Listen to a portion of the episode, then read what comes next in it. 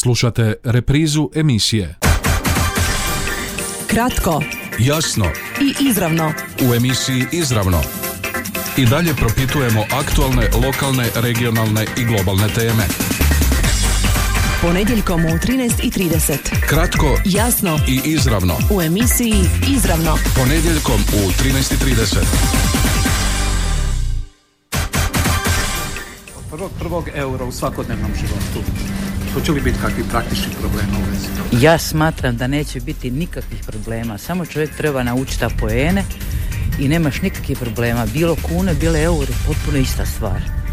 Mislite Uopće. da su svi spremni, trgovci, građani? Ja mislim da trgovci, oni prvi trebaju biti spremni. Imaće malo problema u početku, jer mora, kad platite kunom, trebate dobiti euro nazad i njima je to problem, ali ja vjerujem da će se to programski riješiti, da ne bi trebalo biti problema. Neki drugi problemi, banke, ušteđevine i zamjene. Ja mislim da ne. Da neće biti nikakvih problema. Nije mi sve jasno, ali očekujem probleme jer će mi mirovina biti manja. Pa, uh, i sve drugo. Jer u ovo vrijeme inflacije se ne ide na valutu novu. To je moje mišljenje. Ja sam učiteljica, inače u mirovini sam sedam godina. Nisam za euro, ali zna se zašto. Ušli smo u Europsku uniju i morali smo ući zbog toga jer ne možemo se mi eh, mi smo premala država, vidi se najviše po sportu, jel?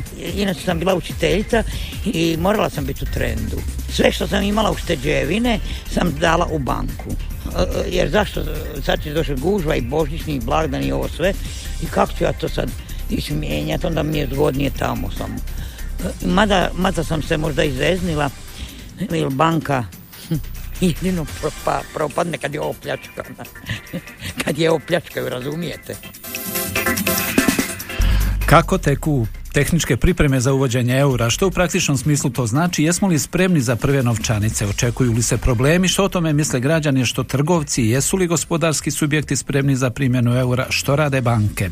Kratko, jasno, izravno u današnjem izdanju emisije izravno odgovaraju Željko Kovač, predsjednik Đakovačke podružnice sindikata umirovljenika. Dobar vam dan, gospodine Kovač. Dobar dan. Dobrodošli u emisiju izravno. Pozdrav svim slušateljima, posebno našim umirovljenicima. Naš je sugovornik Ivan Hrvoje Maljković iz Hrvatske udruge Banak, ali je pozdrav gospodine Maljkoviću, dobrodošli u program, u emisiju Izravno Radio Đakova. Dobar dan vama, sugovorniku i slušateljima. A za nastavak našeg razgovora poslušajmo još malo razmišljanja naših sugrađanja.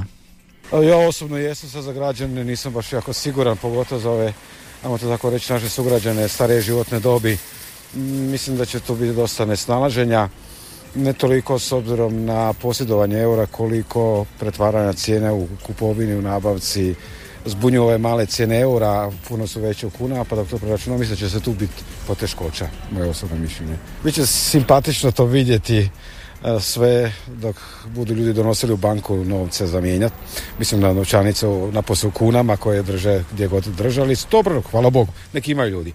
Ali s obzirom na tu zamjenu, e, da, ne znam što bi vam rekao, zgodno zvuči, mi mislim da će to biti jako simpatično za sve nas, vidjeti kako ćemo se svi snalaziti ili ne snalaziti u cijeloj toj priči.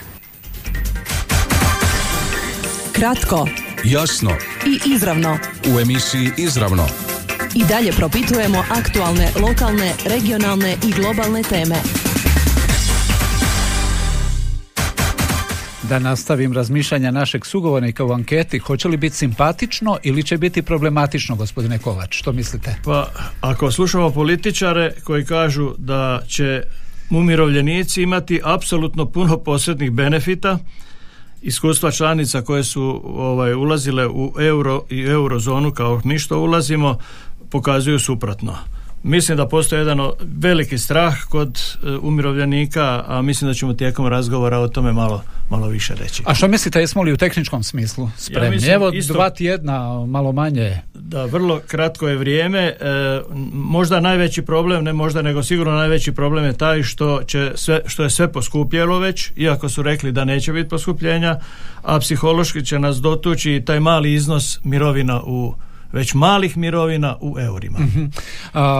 mi smo svojedobno govorili o tom drugom, o tome što donosi uvođenje eura. Danas nas više zanima ta tehnička, praktična strana, primjere. Jesmo li spremni? Gospodine Maljkoviću iz Hrvatske udruge banaka, što kažu jestu? E, najprije komentar što kažete na ova razmišljanja naših sugrađana, a onda kratko samo ocjena je li sve spremno za uvođenje eura? Da, evo još jednom pozdrav svima. Ovaj, sugrađani su dosta jasno ovaj, svoje stavove rekli. Mislim da će biti podijeljenih emocija oko toga i naviku je teško mijenjati i kuna ima svoje, svoje ovaj, mjesto u svima nama, odnosno u našem srcu. Međutim, i ovo što druge prakse, što je spomenuo sugovornik, govore, nije lagano se snalaziti u prvim, prvim mjesecima, danima, tjednima nakon što uvedemo euro, ali s vremenom ipak bi to trebalo postati ovaj, nekako kod nas lakše i jednostavnije. Ono što je nekakva prednost svakako je da su naši, općenito naše gospodarstvo i, i građani su dosta euro, eurizirani, dakle svi smo putovali u druge države Europske unije, znamo kako ta valuta izgleda. Ono što je isto tako važno da je 60% naših depozita građana u eurima, dakle vjeruju toj valuti i mislim da je to nekako je bio prirodan splet, odnosno rasplet događaja da i mi to uvedemo kao svoju, svoju valutu. E, s naše strane, odnosno banke, banke tu ima jednu važnu ulogu koju mora ispunjavati, ta uloga i košta, postoje veliki troškovi za sve to zajedno, međutim one su to spremne podnijeti ono što je svakoj bank, banci ne samo u Hrvatskoj nego, nego bilo gdje u svijetu važno da država u kojoj posluje ima investicijski rating, dakle da se privlače investicije, da se otvaraju radna mjesta, da postoji nekakva želja za kreditiranjem i od građana i od poslovnih subjekata, pogotovo vezano za poslovne subjekte, mislim da će ovo biti jedno olakšanje za njih, one pogotovo koji se bave izvozom, dakle mi smo 70% vezani uz robni izvoz sa državama koje koriste euro. Dakle, trebalo bi to za njih biti jedno bolje razdoblje koje dolazi pred nama i e, već neko vrijeme se banke pripremaju za taj cijeli proces. Mi smo država koja će to u najkraćem roku uvesti od svih drugih, dakle dvije godine i radili su se planovi za svaki segment u smislu uvođenja eura. Sada je evo ova faza koja je možda i najizazovnija, dakle tu se istovremeno i prilagođavaju bankomati, već smo vidjeli u medijima, sigurno ste čuli i naši Da, oko toga je stvorena i svojodobna fama i evo zanima nas kad na tom tragu u ovih dana kako je, kakva, su, kakva je atmosfera radna u bankama, e, je li primjećujete nešto posebno pa zanimanje? Je posebno, da, radi se punom snagom, radi se i, i radnim tjednom i preko vikenda, radit će se i na Božić i na Novu godinu. Puno ljudi se priprema upravo dočekati Novu godinu u svojim uredima da bi to sve prošlo kako treba. Dakle, pod velikim, pod velikim radnim izazovima su svi naši kolege, ne samo u bankama nego i drugim institucijama. Pokušava se dakle ta bankomatska mreža staviti u dovoljnoj mjeri da ljudi mogu koristiti, odnosno dobivati kune na bankomatima do kraja ove godine, opet da od prvog prvog imamo dovoljan broj bankomata koji će ispočivati eura, odnosno njih 2700 jer to će u prvim danima biti ključan kanal zapravo za opskrbu građana mhm. novčanicama. E, tako da radi se punom snagom, istovremeno se opskrbljuju i poduzeća novcem, e, morat će se konvertirati krediti, depoziti, dakle puno je tu u tehničkom smislu izazova koje banke će spremno dočekati, nadamo se i zato na tome rade upravo zato toliko e, s puno truda da bi to i bilo na kraju krajeva uspješno. Možete li iz bankarske perspektive zamisliti prvi radni dan u novoj godini? Pa da, možemo svakako prvi prvi ta nedjelja koja će biti, ljudi će biti u bankama, dakle radit će, pripremat će sve da već od ponedjeljka plaće sjedaju mirovine i sve ostalo da bi ljudima na njihov račun stiglo sigurno i spremno, istovremeno i da budu servisi koji su neophodni za, za svakodnevni život, platni promet, bankomati, da to funkcionira do tada. Dakle, prvi radni dan bit će sigurno ne, ne u ponedjeljak, već u nedjelju, dakle na, sam, na samu novu godinu. Onda od ponedjeljka nadamo se da će se ipak već sve, sve prilagoditi, da će biti sve spremno, da će biti u nekakvom redovnom stanju i onda ćemo pratiti situaciju, gledati kako se odvija dalje, gdje god je potrebna pomoć na neki način tehničkom smislu biti na raspolaganju. Gospodine Kovač, možete li zamisliti prvi radni dan?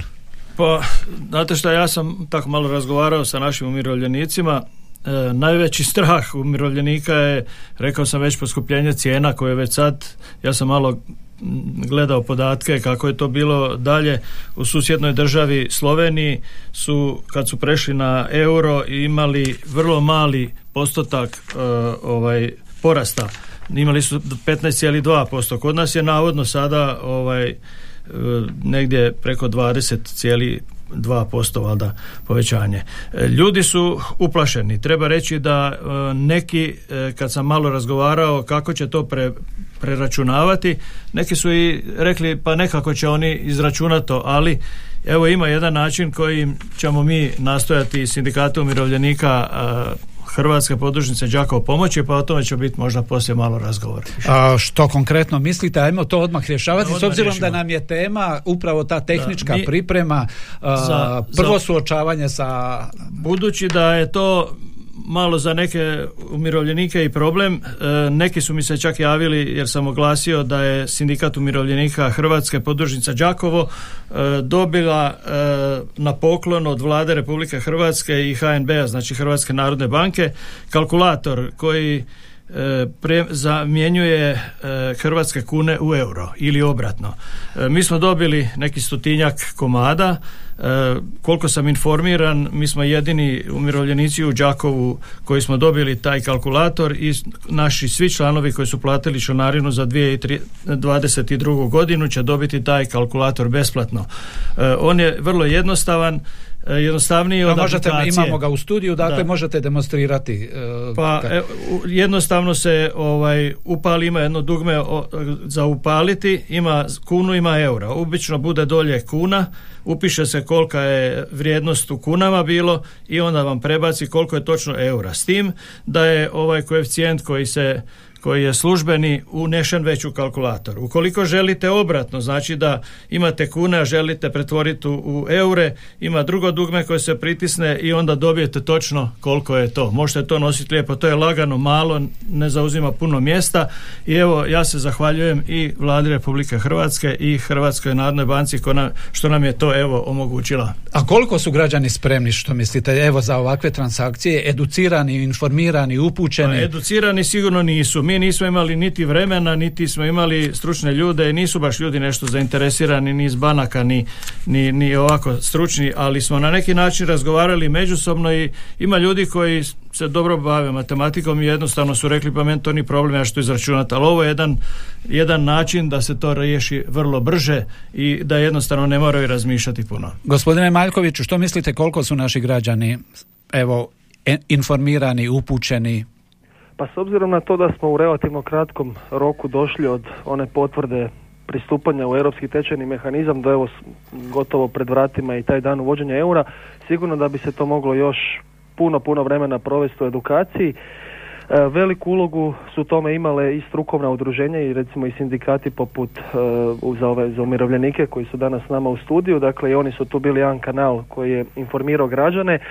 Mislim da edukacija nikad nije dosta, dakle bit će i nakon što uvedemo euro, neće se preko noći će se promijeniti valuta, ali ne znači da se ne može educirati, da se ne može ljudima pomoć. E, ono što je možda sreća za Hrvatsku u nesreći nekako, ajmo to tako nazvat, dakle nije ovo prvo iskustvo u Hrvatskoj sa mijenjanjem valuta. Stariji građani su to već nekoliko puta prošli i ja vjerujem da će se oni u tome snaći dobro, da s nekim protekom vremena ipak će to sjest na svoje mjesto.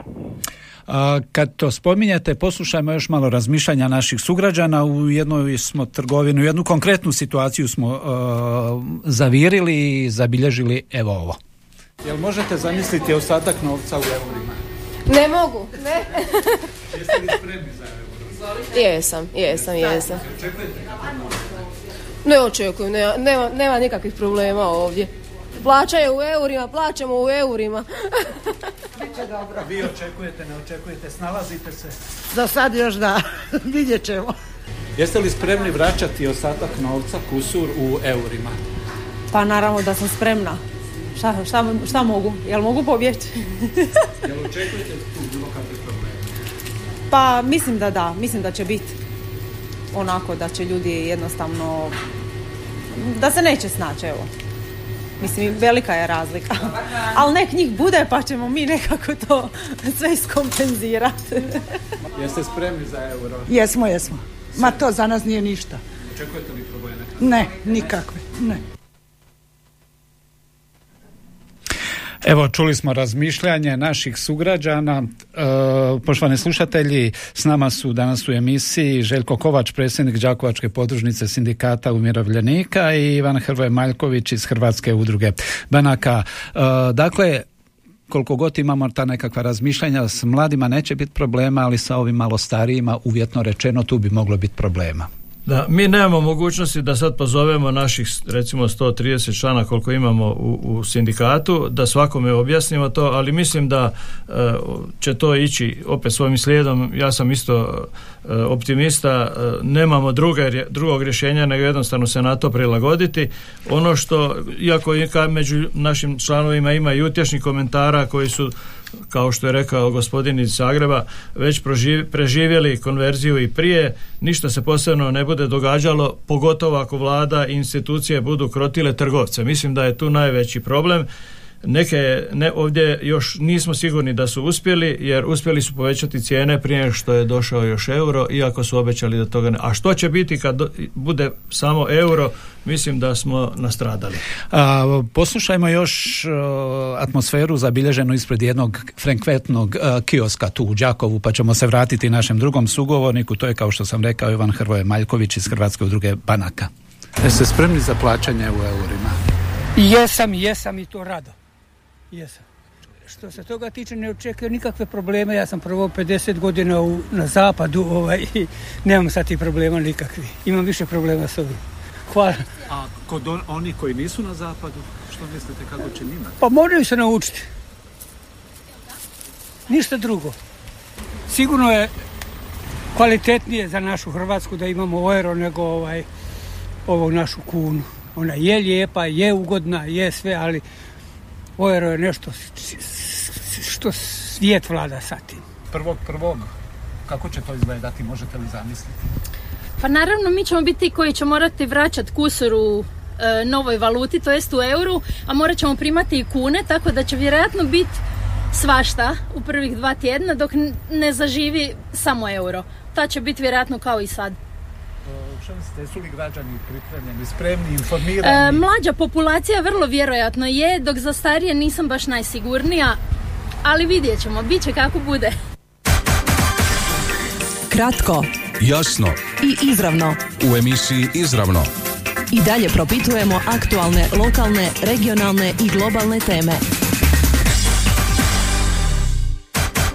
Kako dakle teku tehničke pripreme za uvođenje eura? Evo čuli smo još razmišljanja naših sugrađana. Gospodine Maljković, e, što kažete ova prva dva udarna tjedna bi trebalo biti zapravo test, glavni test uvođenja eura? Da, to će biti jedno razdoblje koje će biti na neki način ipak olakšavajuće za sve nas. Vratit ću se na to pitanje, nadovezao bi se možda samo jedan kratki dio vezan za ovaj rast cijena koji nas je sve pogodio, nije samo u Hrvatskoj nego i drugim državama i stvarno narušava nekakav standard života. E, Hrvatska narodna banka je radila nekoliko istraživanja da bi vidjela koliko taj utjecaj eura ima na povećanje cijena. Uglavnom se to svodilo na nekakvih 0,3% je bio prosjek.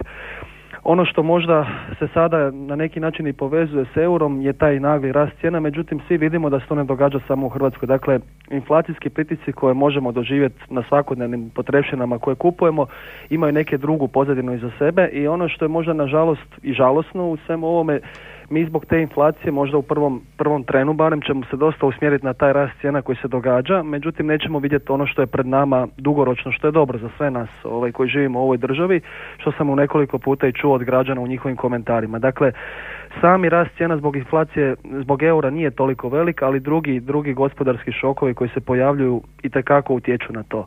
Što se tiče dvojnog tjedna, odnosno tjedna od dva, dva tjedna razdoblja u kojem će biti dvojni opticaj novcem, to će naravno našim građanima olakšati ovaj situaciju da ipak ako se nisu opskrbili eurima mogu plaćati u kunama. S druge strane će nešto naravno i otežati trgovcima koji to moraju vraćati. Mislim da će svi to imati razumijevanja, da će se gledati na način da se to ovaj ta dva tjedna ipak nekako uspješno završe. E, ono što je pogodnost, pogotovo za mlađe generacije, dakle kartično plaćanje može se koristiti, na taj način smo nekako i jednima i drugima ovaj, naj, najbolje bi bilo rješenje i za jedne i za druge i za trgovce i za potrošače i naravno ako je moguće, ako su se već opskrbili sa početnim paketićima ili u prvim danima kada će moći na bankomatima da plaćaju sa sitnim novcem, da ne dolazimo nekako u pekaru po, po pecivo sa 100 eura jer naravno bit će jako teško trgovcima u tim prvim danima vraćati novce na taj način. Kad e, govorimo o spremnosti banaka, svojedobno su se otvorile i priče o tome kako Hrvati štede, imaju puno kako na računima, ali isto tako onako po, kažu ispod madraca, u čarapama i slično. Je li se u tom smislu nešto posebno događa u bankama? Donose li ljudi gotovinu? Kako to izgleda? Kakve su vaše informacije? Točno tako. Ono što smo možda i uvodno rekli, dakle mi imamo prema zadnjim podacima za listopad oko 268 milijardi kune, kuna štednje građana u bankama, od toga je 60% u eurima. Isto tako velik broj, odnosno velika količina novca je izvan banaka, odnosno u opticaju i to je prošle godine bilo negdje oko 37 milijardi. Zadnji podaci krajem listopada pokazuju da se to znatno smanjilo pod utjecajem uvođenja eura, da smo negdje na 27 milijardi kuna koji su izvan banaka. I sada evo, to su zadnji podaci koji, odnos, koji se odnose na listopad. Pretpostavljamo da ipak e, u ova zadnja dva mjeseca je možda i najveći pritisak u tom smislu donošenja gotovine da bi se ona automatski konvertirala ali ne treba zaboraviti da i cijelu iduću godinu banke FINA i Pošta će tu konverziju raditi gotovine kune u euro bez naknade, bez troškova. Baš sam htio pitati, dakle, to građane neće koštati? Neće ih koštati, dakle imamo tu mogućnost, to je i zakon predvidio, cijelu 2023. u svim poslovnicama banaka, FINA i Pošte građani svoju gotovinu mogu donijeti i bit će bez troškova zamijenjena. Ono što možda treba napomenuti da u slučaju nekog većeg iznosa potrebno se naravno najaviti banci iz sigurnosnih razloga i druga stvar što je zakon predvidio, dakle po jednoj transakciji se može promijeniti sto kovanica i sto novčanica iznad, iznad tih, uh, iznad tih e, limita se može dogoditi da se naplati naknada, međutim po našim informacijama banke neće ni u tom slučaju naplaćivati naknadu. Gospodine Kovač.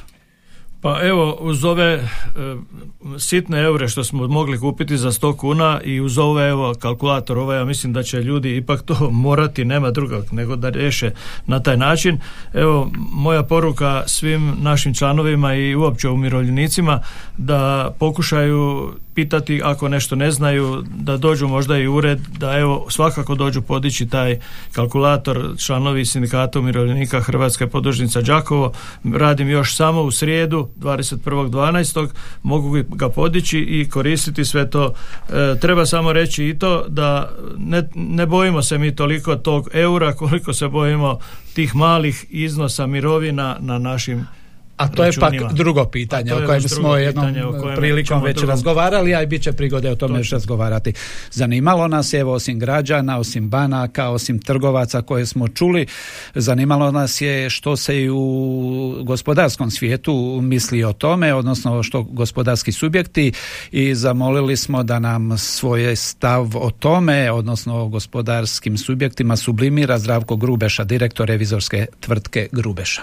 Ovako, znači ja vjerujem, to jest pričam prvo iz svog ugla, znači, e, znači za mene znači mi smo sigurno spremni e, ovaj, iz razloga što je znači na vrijeme najavi ta izmjena, odnosno uvođenje eura i oko toga se brine znači softveraši koji su programe prilagodili još je bilo najbitnije da se objavi onaj tečaj konverzije. Nakon objave tečaja konverzije nakon toga su već počele ovaj prilagodba da se od prvog prvog može startati sa primjenom eura. I u tom pogledu vjerujem da neće biti problema e, barem za nas privredne subjekte dok recimo sigurno da, da je to već kod banaka i kod financijskih institucija kompliciranije, ali oni imaju daleko jaču podršku i ljude koji se oko toga brinu i ja vjerujem da tu e, sigurno neće biti problema. Ovaj, može se pojaviti dan, dva dok se praktično neke stvari još podese, ali u roku tjedan do dva mislim da to uopće više neće biti e, nikakvih maltene ovaj, nesuglasica i da će stvari funkcionirati kao da je oduvijek bio euro. Što kažu poslovni partneri vaši ili su to sve prepustili vama s obzirom da vodite A, njihove poslovne znači, knjige? Kada imate, kada imate klasični, ajmo reći, ovaj, knjigovodstveni servis, naj, najvećim dijelom klijenti maltene, maltene i neti prate, niti puno baš da budem iskreni e, zanima taj dio jer oni znaju da je to naš dio posla i da mi moramo to odraditi i da oni u principu dobiju sve na gotovo tako da ovaj, osim što ono znaju da moraju novčaniku imati eure i da je plateno sredstvo euro ovo sve drugo za njih potpuno relevantno i sve je prepušteno knjigovodstvenim servisima. Mi opet prepuštamo to našim, našim ovaj, tehničarima koji taj dio odrađuju. Znači imate uglavnom već ovaj, softvere koji su vrlo brzo prilagode na taj dio jer kažem nakon što je objavit konverzacijski tečaj nakon toga su već maltene bili spremni maltene da se taj dio ovaj, prilagode. Biće to sitno za okruživanje jer normalno radi se o decimalama, tako da taj dio će biti, aj recimo kod nas specifičan u, barem u računovodstvenom svijetu, ali to su tako zanemarive stavke da to u principu je već dato objašnjenje na koji način knjižiti te takozvane razlike, ali one su beznačajne jer znači što je više decimala i manje to stupanja, ovdje imamo dosta decimala, ali sve će biti odstupanje, ali što se tiče klijenata oni u principu prepuštaju stvari sličivo nama. A kad iziđete iz tog područja vlastitog, e, očekujete li tu nekakvu, kad evo među građanima, što mislite? Pa, gledajte, znači ovaj, normalno će biti jedno vrijeme uh, uh, zbunjenost, odnosno normalno je problem je tog preračunavanja, odnosno ja i dalje sam ubijeđen da će se desiti opet jedno prividno povećavanje cijena.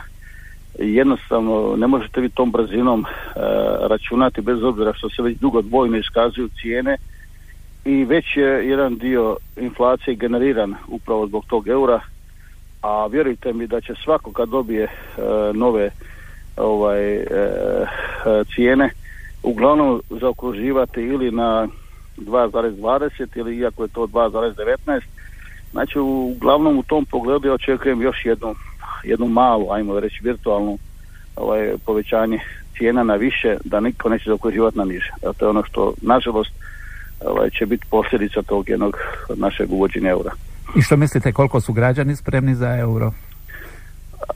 naj, ajmo reći, najteže ovom dijelu stanovništva koje, ajmo reći, iznad 50 godina, mladima će to biti, ajmo reći, jednostavno i, i brzo će se oni s tim uhvatiti u koštac, a dok normalno ljudi koji su navikli godinama ovaj, žive u tom okruženju kune, nije to jednostavno ovaj, prilagoditi se, ali uzmite obzir da mi koji imamo 60 godina da smo već prošli nekoliko prilagodbi, ako, ako malo duže živi zna da je u, bivšoj državi bilo inflacija pa su bile brojke e, malte ne teške za izgovarat pa onda smo imali HRD pa onda smo prešli na kunu. Svaka ta promjena e, je bila isto tako ajmo reći fenomen čak po meni možda nekada teži nego i ovaj prelazak na euro Kratko, jasno i izravno u emisiji Izravno i dalje propitujemo aktualne, lokalne, regionalne i globalne teme. kako teku tehničke pripreme za uvođenje eura sublimirat će nam u preostalih pet minuta naši sugovornici Željko Kovač, predsjednik Đakovačke podružnice sindikata umirovljenika i Ivan Hrvoje Maljković iz Hrvatske udruge banaka. Gospodine Maljkoviću, i koliko je zapravo ova, sva situa ova cijela situacija oko uvođenja eura, oko priprema, oko informiranja, neinformiranja, educiranja, needuciranja, zapravo se stvara i nekakva i siva zona za moguće, je li postoji mogućnosti nekih manipulacija, zlouporaba ili svega? Što mislite? Pa ja vjerujem, mislim u smislu banaka, ako govorim iz naše perspektive, nekoliko i zakon samo o uvođenju eura u Hrvatskoj i nekoliko podzakonskih rješenja jako, jako precizno definira sve i velika briga se vodila o zaštiti potrošača, dakle da ne može doći do krivog preračunavanja. Banke mislim da tu imaju ulogu zaista jednu važnu u cijelom procesu i da, da se strane nikakvih, nikakvih nema mogućnosti za nekakvu manipulaciju. Dakle, čak i kod formiranja kamatne stope u slučaju, dakle moramo se voditi principom da ona bude ili jednaka ili niža od one koja je bila prije uvođenja eura, čak i pod cijenu smanjivanja marže. Dakle, zakon je tu jasno definirao, na vrijeme je donesen. Što se tiče trgovaca, oni dvojno iskazuju cijene, Naravno da će jedan efekt biti povećanja cijena, međutim moje mišljenje osobno je da to većinom proizlazi iz drugih faktora, dakle vidimo da se ne događa samo u Hrvatskoj nego svugdje i onih koji koriste euro i ne koriste. Što se pak kamatnih stopa tiče, tu smo u boljoj poziciji, dakle euro odgađa taj rast koji se događa u drugim državama, dakle mi danas imamo kamatne stope na stambene kredite koji se mogu uspoređivati s jednom Njemačkom što je bilo do prije nekoliko godina nezamislivo. S druge strane, jasno nam je da je umirovljenici kao jedna starija skupina, e, tu će imati možda i malo više problema. E, postoji stranica Euro.hr, dakle onima koji se služe internetom, ako se, gdje su sve informacije, ako se kojim slučajem ne služe, postoji telefon 0800-2023 na koje mogu isto tako nazvati i dobiti informacije koje ih zanimaju. Dakle, eto, nekako se svi nadamo, veliki se napor ulaže s naše strane i sa drugih strana da, da će sve to imati rezultat nekog boljeg standarda, da te mirovine koje danas izgledaju malo, da će se približiti standardu drugih država koje koriste tu istu valutu. Kad vas već imamo na liniji, što će biti sa mjenjačnicama? Mjenjačnice su tu jedan od poslovnih subjekata koji će pretrpjeti veliku štetu jer oni su naravno najviše, najviše mijenjali kune za euro i obrnuto. Ja vjerujem da će oni naći nekakve druge e, poslovne fokuse, dakle i druge valute se koriste, imamo i digitalne valute, s druge strane i banke su imale u tome, u tome veliku ulogu u smislu mijenjanja kuna za euro. Po nekakvim našim analizama one će gubiti dugoročno na, godišnjoj razini oko milijardu kuna prihoda što je velik iznos. Međutim, kad banke uz taj silni gubitak i troškove koje imaju i dalje zagovaraju euro, ja mislim da to je jedna poruka u smislu gospodarstva da zaista unatoč troškovima i onog svega što gubicima koje ćemo možda preživjeti, da dugoročno gledajući zaista imamo bolju perspektivu u smislu i države, društva i gospodarstva. Gospodin Kovac, za kraj. Euro, pa, pa uvođenje eura nije bauk. Nije bauk, e, mi ćemo se prilagoditi, ovi, mi stariji, a ja sam među njima, ćemo pomalo to ući u taj štos.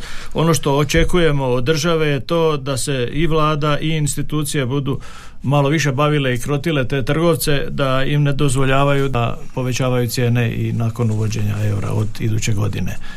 Ako mogu, iskoristio bi ovu priliku da svim e, našim članovima ne samo sindikata umirovljenika, nego uopće svim našim građanima i, i umirovljenicima želim sretan i blagoslovljen Božić i sretnu novu 23. godinu uz nadu da će nam porasti mirovine, a mi ćemo lako sa eurom samo nek porastu mirovine. Samo nekih bude, jel tako? tako e, gospodine Maljkoviću, i vama prigoda startati novu godinu sa novom valutom, to donosi sreću, dugoročno. Da, da, da, evo ja se isto pridružujem čestitkama i dobrim željama za blagdane i novu godinu, vjerujem da ćemo uspješno završiti ovaj projekt i eto, im bit će prilike sigurno da se opet čujemo u ovom formatu. I kažete da smo spremni u ovom tehničkom smislu drugog već drugog prvog uh, brojati eure. Tako je, da već drugog prvog sve bi trebalo biti u redovnom poslovanju, osim bankomata koje se planira da će biti do 15. siječnja najkasnije puna mreža, dakle prvog prvog bi već 2700 njih trebalo isplaćivati eure, a onda postepno, postepeno prema 15. siječnju svih 4000 bi trebali biti funkcionalni. Dakle, to je još ono što ostaje, jedan od dijelova poslova koji ostaje u nove godine. A, ne mogu odoljeti za kraj. Šta ćete s sa kunama? Vi u bankama? Kune se skladište, dakle i HNB je tu, ovaj, on je zadužen, odnosno u njihovoj ingerenciji, oni će te novce skladištiti što se tiče i kovanica i novčanica u nekom određenom vremenskom razdoblju, dakle čuvat će se naš novac još neko vrijeme. Će se reciklirati. reciklirati. Hvala vam što ste bili gosti emisije Izravno. Hvala i vama na pozivu. Ugodan dan. Kratko, jasno i izravno. U emisiji Izravno i dalje propitujemo aktualne, lokalne, regionalne i globalne teme. Ponedjeljkom u 13.30. Kratko, jasno i izravno. U emisiji Izravno. Ponedjeljkom u 13.30. Ovaj programski sadržaj sufinanciran je sredstvima Fonda za poticanje pluralizma i raznovrsnosti elektroničkih medija. Slušali ste reprizu emisije